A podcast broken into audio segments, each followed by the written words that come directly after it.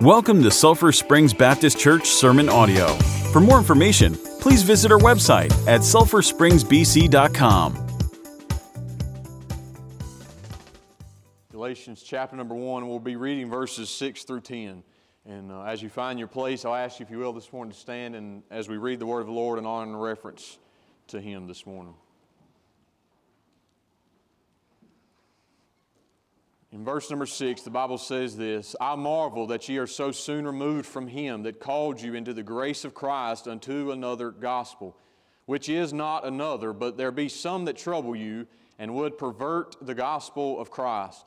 But though we or an angel from heaven preach any other gospel unto you than that which we have preached unto you, let him be accursed. As we said before, so say I now again. If any man preach any other gospel unto you than that ye have received, let him be accursed. For do I now persuade men or God, or do I seek to please men? For if I yet please men, I should not be the servant of Christ. Father, I thank you, Lord, for the reading of your word this morning. God, thank you for the songs that have been sung. Lord, thank you for the people you've gifted to sing them. And uh, God, I pray now that as we uh, draw our hearts into the word of the Lord, God, that you would be our focus, Lord, that you would have our attention, God, more importantly, that you would have our heart. And uh, Lord, help us to not just go through the motions of this hour, Lord, but God, there's a work that needs to be done today that I cannot do. So, Father, we lift our voices to you in prayer. Uh, Lord, I can't change anyone's life. God, I can't help anyone to take the word of the Lord and apply it and uh, cause any kind of changes to be made. Lord, that's a strength that only you have, God. But I'm thankful with you, God, there is that hope today. Lord, we know that this time is not in vain because, uh, Lord, your word will not return void. It is powerful, and God, it'll do what you intend for it to do this morning. And I'll thank you for that courage that I, that courage that that gives me as I stand here today, Lord, as I take on a task that is bigger than me, that is uh, more than I can do. Lord, I'm thankful for the enabling of the Spirit of God and, uh, Lord, His work in people's hearts and lives, and I pray for that today. God, I pray that as this service concludes, Lord, that I would not be upon anyone's mind, Father, as the preacher, but Lord, ultimately our attention would be set upon you. And we'd leave here today, God, as the saying goes, not thinking what a great preacher, but Lord, we'd leave here today thinking what a great Savior. And Lord, we are thankful for who you are, for what you've done for us. And uh, God, we thank you for the hope that we have in Christ. If someone's here today that's lost, Lord, I pray for their salvation. God, that you would do that work in them that gives them the, uh, Lord, that second birth, regeneration, God, I pray that you would do that in them and in their life. Lord, we thank you for your blessings. We thank you for your kindness. God, we thank you for your faithfulness. And in Christ's name we pray this morning. Amen. Thank you for standing. Open, open-mindedness is something that is heavily, heavily pushed in our day.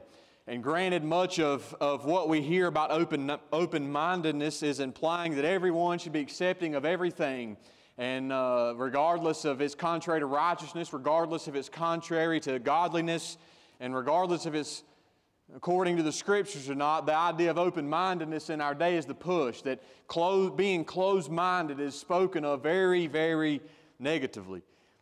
And I'm going to make a statement this morning that is going to make the open mindedness of our day probably gasp, but nonetheless is true according to the scriptures this morning. And that is that there are no other gospels that are welcome here.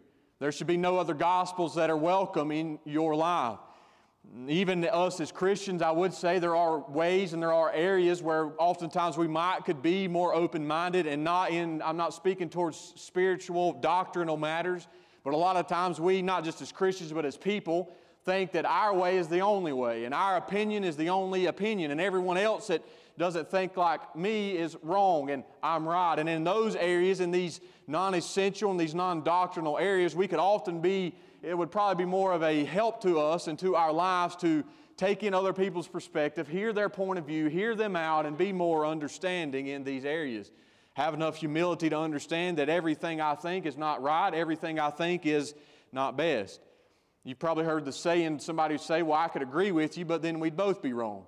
And that's, that's the way a lot of people feel. And in a lot of areas, we shouldn't be so, so steadfast in believing that our way is the only way. But in this matter of the gospel, and with all that being said, regardless of how you feel about the current push of open mindedness and all these different things, there's one thing that I, we, can, we can stand on truth this morning and not be open minded about, and that is the gospel.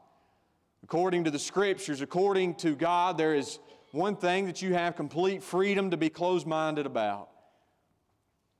And being that way is not just Baptists being hard to get along with, it's not just being stubborn about letting go of our own way, but this closed mindedness that we have about the gospel originates with Jesus. If you remember in John chapter number 14 and verse number 6, Jesus himself asserts the closed minded nature of the gospel. He said, I am the way, the truth, and the life. No man cometh unto the Father but by me. Jesus is the one that outlined there's one way. Jesus is the one that outlined the fact that there's one path to the Father, and that's by Him. There's no other way. So that's not an idea that originates with the church. That's not an idea that originates with, with me. That's not an idea that originated with a pastor, with a particular preacher. That is the words of Jesus that there is one way, and that is it. There's one way of salvation. And in a time where acceptance is the push, an acceptance of all things is the push, we most must hold on to this single definition of the gospel, this one plan of salvation, which is, if you go back to verse number four, that Christ gave himself for our sins, that he might deliver us from this present evil world according to the will of God and our Father. There is the gospel. And what a beautiful gospel it is that Jesus Christ gave himself.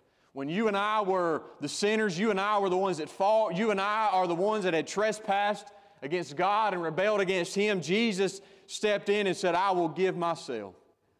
Where you and I were the ones that were subject to the wrath of God, Christ said, I will take that wrath for them. I will stand in their place. I will be their sacrifice. Everything he endured that you read in the Gospels during his crucifixion should have been the wrath and should have been the judgment that you and I faced. But Jesus stepped in our place and took the punishment of our sin so that you and I might go free as just because our sin had been answered for and our sin had been dealt with. And you and I, as believers, you and I, as the church, you and I, as Christians, must never let, let the message of the gospel, the message of hope, become anything else, anything other than the fact that it's Christ and Him alone. So I ask you, if you will, this morning to follow with me as we travel through these verses and understand why we cannot be open minded about the gospel. We cannot be accepting, we cannot be welcoming of other so called gospels, of other messages of hope, of other messages of salvation. Paul says in verse number six, I marvel that ye are so soon removed from him that called you into the grace of Christ unto another gospel the seriousness of this issue, the seriousness of the matter, and uh, of the purity and, and holding fast and maintaining the pure gospel is seen even in Paul's writing structure.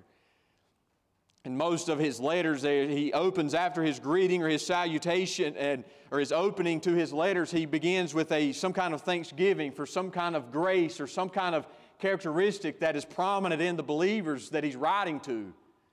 But here he gets right to the heart of his matter, which is that he's amazed. He's surprised at how quickly they were removed from the gospel that had been preached to them unto another gospel. So, not too long ago, Paul had been there. Paul and his companions had been with the Galatian believers and preached the gospel. He had preached to them that Christ gave himself for their sins. They'd put their faith in that. They grabbed a hold of that. They anchored themselves in the hope of the pure gospel of Jesus Christ. But not long after Paul left, these other, these other false teachers stepped in and began to share with them what Paul defines as another gospel. And where they had, they had originally put all their hope in Jesus, they quickly turned their back on the message. They quickly had taken hold, they had when Paul was there, had taken hold of the gospel as their only hope. That's what they grabbed. That's what they held close as their, their hope and their salvation. They held it close, but when these false teachers came, they quickly disengaged that hope and let it go. We know this to be the result of the Judaizers who came in among the believers and said things like, you have to be circumcised to truly be saved, or you have to do this, and you have to keep this aspect of the law. And they taught more that was needed for salvation than just Jesus Christ to have eternal life. And the sad, unfortunate thing is that their, their false teaching influenced the believers in Galatia. And Paul was uh, surprised by this. He marveled at this that they would remove, that they would walk away from the message of truth so quickly. The word removed that you see in verse number six means to desert or to fall away from. I read that it's a, is a military word, so think of the idea of, deser- of desertion. So, if over here, if we take over here and say, this is the true gospel, this is the pure gospel, this is that Christ gave himself for our sins to deliver us from this present evil world according to the will of God. And this is where they stood. When Paul was there, they put their faith in that pure, that pure, true gospel. And then in come these false teachers saying things like you have to be, you, it's more than just Christ gave himself. You have to be circumcised, or you need to do this.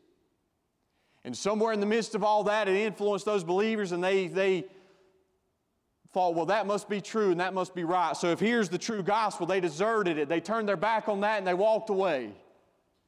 And they went then they embraced this other message. They embraced what Paul is defining as this another gospel. And he's going to, he's to explain what he means in the next verse. But they had turned their back on the true gospel. They had turned their back on this, this concept that Christ gave himself for our sins to deliver us from this present evil world, and that is our only hope today. We have no other hope than that Christ gave Himself for our sins. Nothing else will deliver you from this present evil world. But notice what Paul says in verse number six. He was marveled that they were so soon removed, that they had walked away, that they turned their back, that they had deserted him that called you unto the grace of Christ unto another gospel. Notice who they're turning their back on. Paul wasn't so concerned that he, they had turned their back on the apostles. He didn't say you turned your back on us. He didn't say you turned your back on the Baptist church, which of course wasn't in existence at this particular time by name, but in other words, you put whatever you want to in the blank.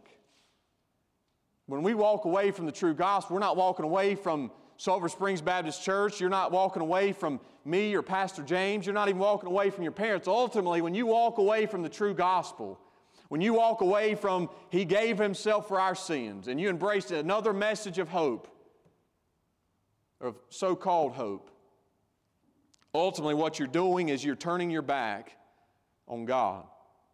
God had given this plan of salvation, and by going after another deceptive message of, the, of good news, they thought they could find another way to God besides His way. And if we become accepting of other gospels, if we are welcome and open minded towards other gospels, understand they can influence us the way that this false gospel spreading in the churches of Galatia influenced them. It wasn't just that false teachers came in, they identified it as false teaching and they rejected it and they denied it.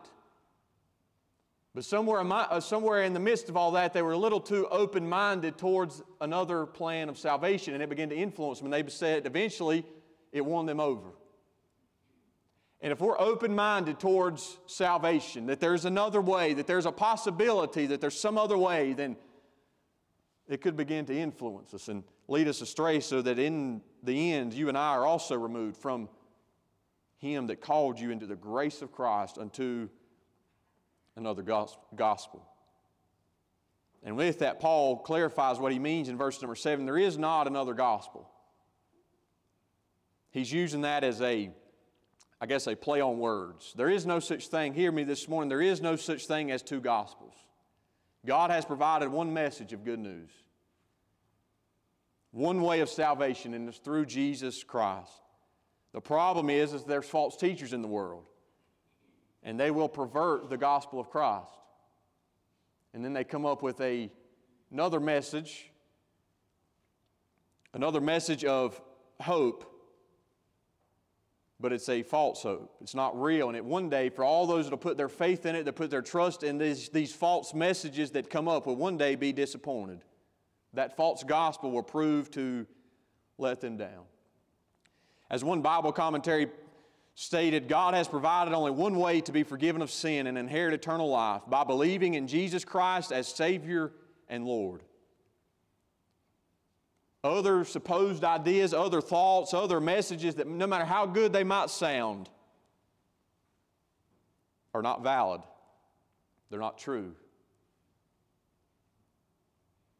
The term trouble that you see in verse number seven, he says these other these false teachers come in, they give you this other gospel, and that's he says there is not another, there is no comparative to the message of salvation in Christ. And he says they've come in and they are trouble you with this perverted gospel, this distorted, this corrupted, this changed gospel. And the term trouble speaks of being shaken or disturbed. The image I get in my mind when I was studying is think about the damage it would do if we took one of these little babies and began to shake them back and forth, the disturbance that would cause. That's the idea I get from studying that word. And that's what these false gospels can do is they can disturb us if we let them get their hold upon us.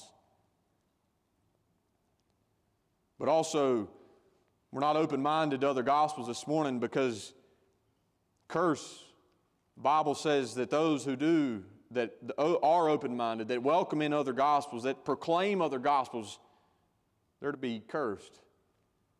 He says, But though we, the apostles, those that were respected, those that were trusted, those that had been entrusted by Christ with the gospel, or even an angel itself from heaven, if it comes to this earth and preaches to you any other message of salvation, let him be accursed.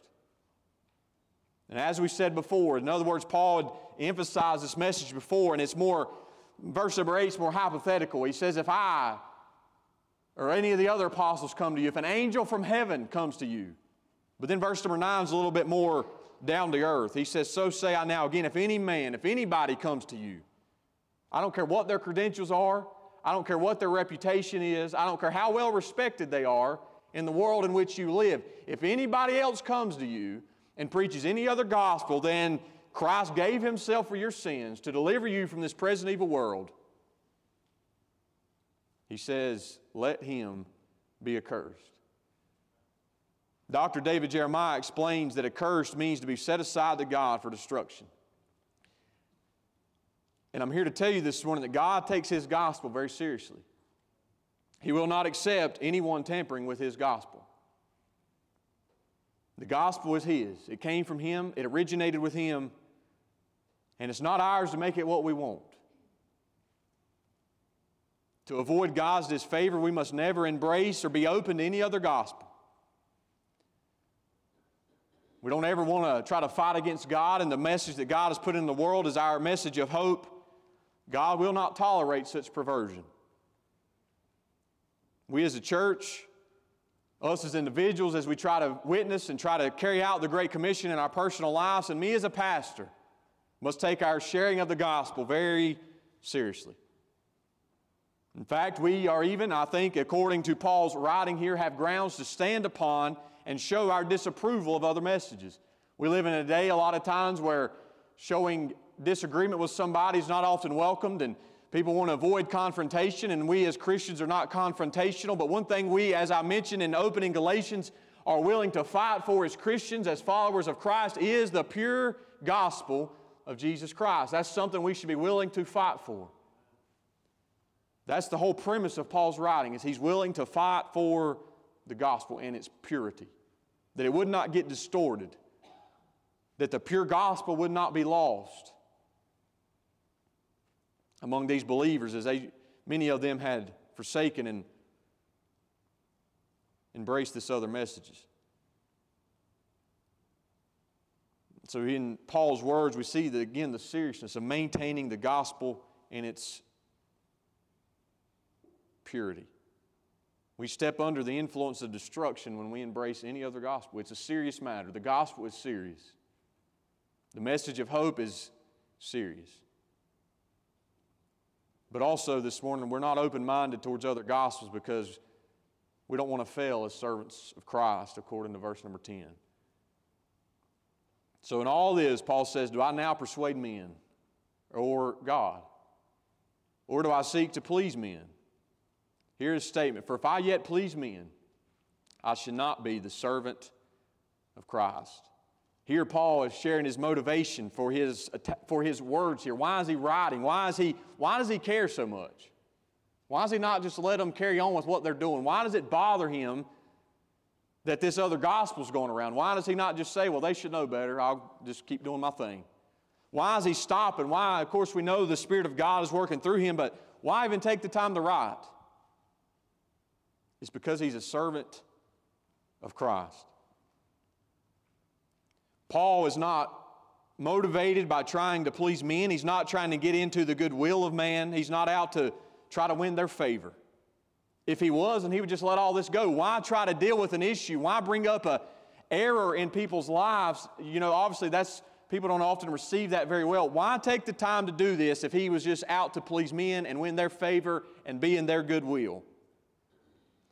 Is likely, many commentators stated, and I think it makes good sense, that Paul was being attacked because he was including Galatians, or he was including Gentiles in the message of salvation, where it had always been the Jew, the message of hope for the Jew. And now he's saying even Gentiles are included. And so that's why he was attacked for just trying to, to please me. And he's just trying to make everybody happy. And Paul says, that is not my motivation at all.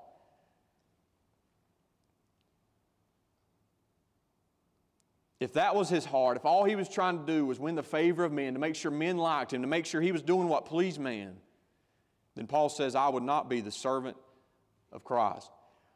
As the ESV Bible commentary pointed out, Paul poses two absolute incompatible goals pleasing man or pleasing God. The commentary said there is, at, there is no possibility of combining the two.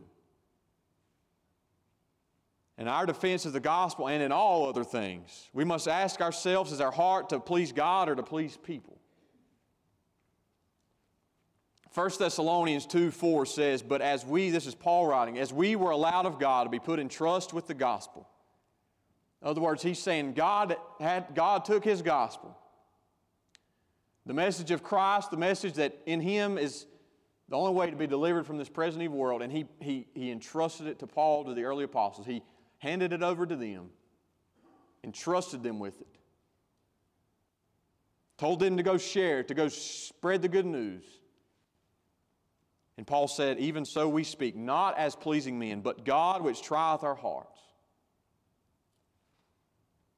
It was God who had trusted Paul with the gospel. It was God who gave him the joy and the privilege to go out into the world sharing the good news that Jesus saves. So Paul wasn't just fighting for the gospel to be able to say he was right. Paul wasn't just trying to perpetuate this gospel so that he could, at the end of the day, tell everybody else, I'm right and you're wrong. That's not Paul's motivation and that's not Paul's heart. And that's not our heart as Baptists, as believers today. It's not so that we can tell everybody we're right and you're wrong. That's not why we're closed minded towards other gospels.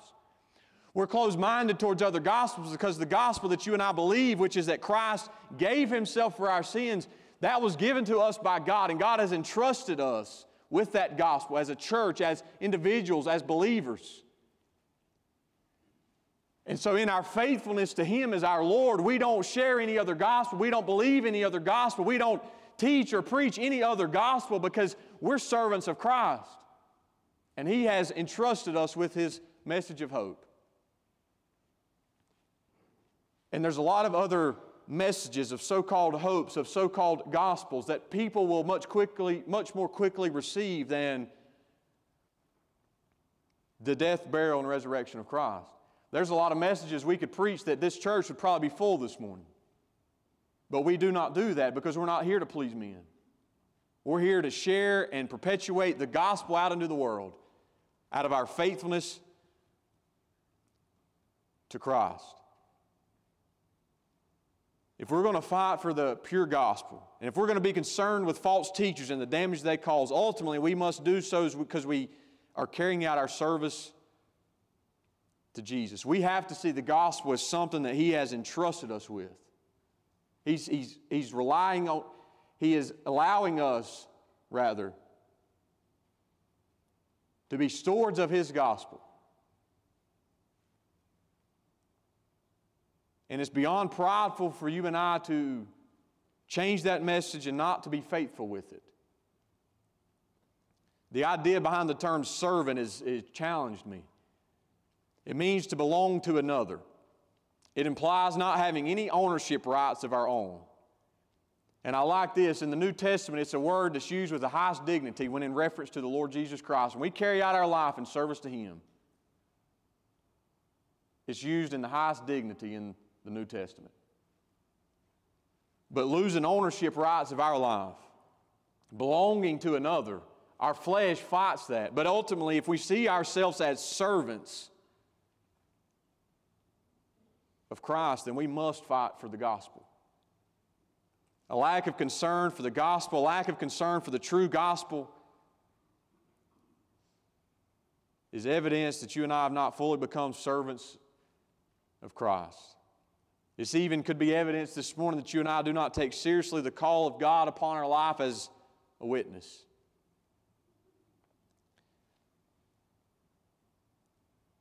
One commentary said this Paul did not apologize for his straightforward words, knowing that he could not serve Christ faithfully if he allowed the Galatian Christians to remain on the wrong track.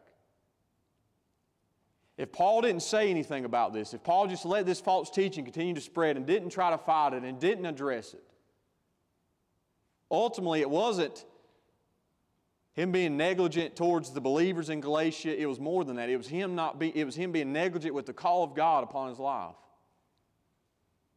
And for you and I to be negligent with the gospel, to not be concerned with it being shared in its purest sense, is not to serve Christ faithfully.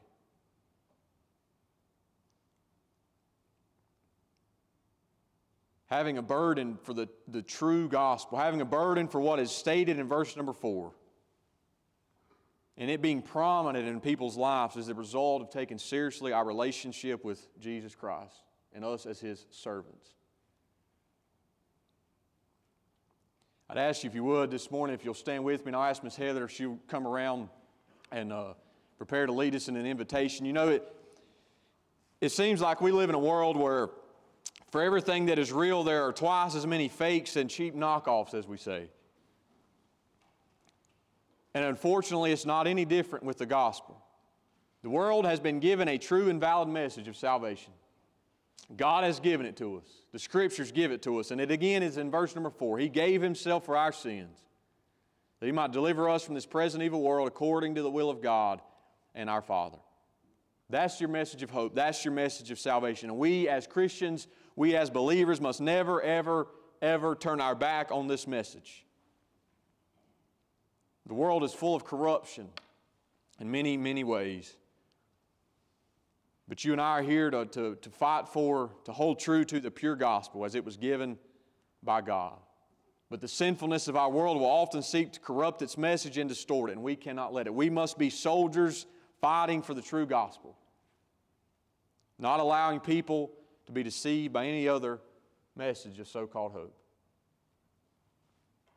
If you're here today and you're lost, and you don't know Christ, I urge you to hear verse number four. You are a sinner according to the word of the Lord, but Christ gave himself for your sins. That's your hope today. You say, Well, I've, I've done this and I've committed this sin and I've done. Listen to the verse. He gave himself for your sins, whatever they might be. You have hope in Christ to be delivered from this present evil world if you've never been saved. If you have a burden this morning that you might be more faithful with the gospel, you might be more like Paul and in fighting for, for it it, when it's challenged, when people try to oppose it, when other messages you hear, when you want to be more faithful to, to share the gospel like Paul. God has dealt with your heart in any ways. Miss Heather comes around and leads us in a song. I urge you to come.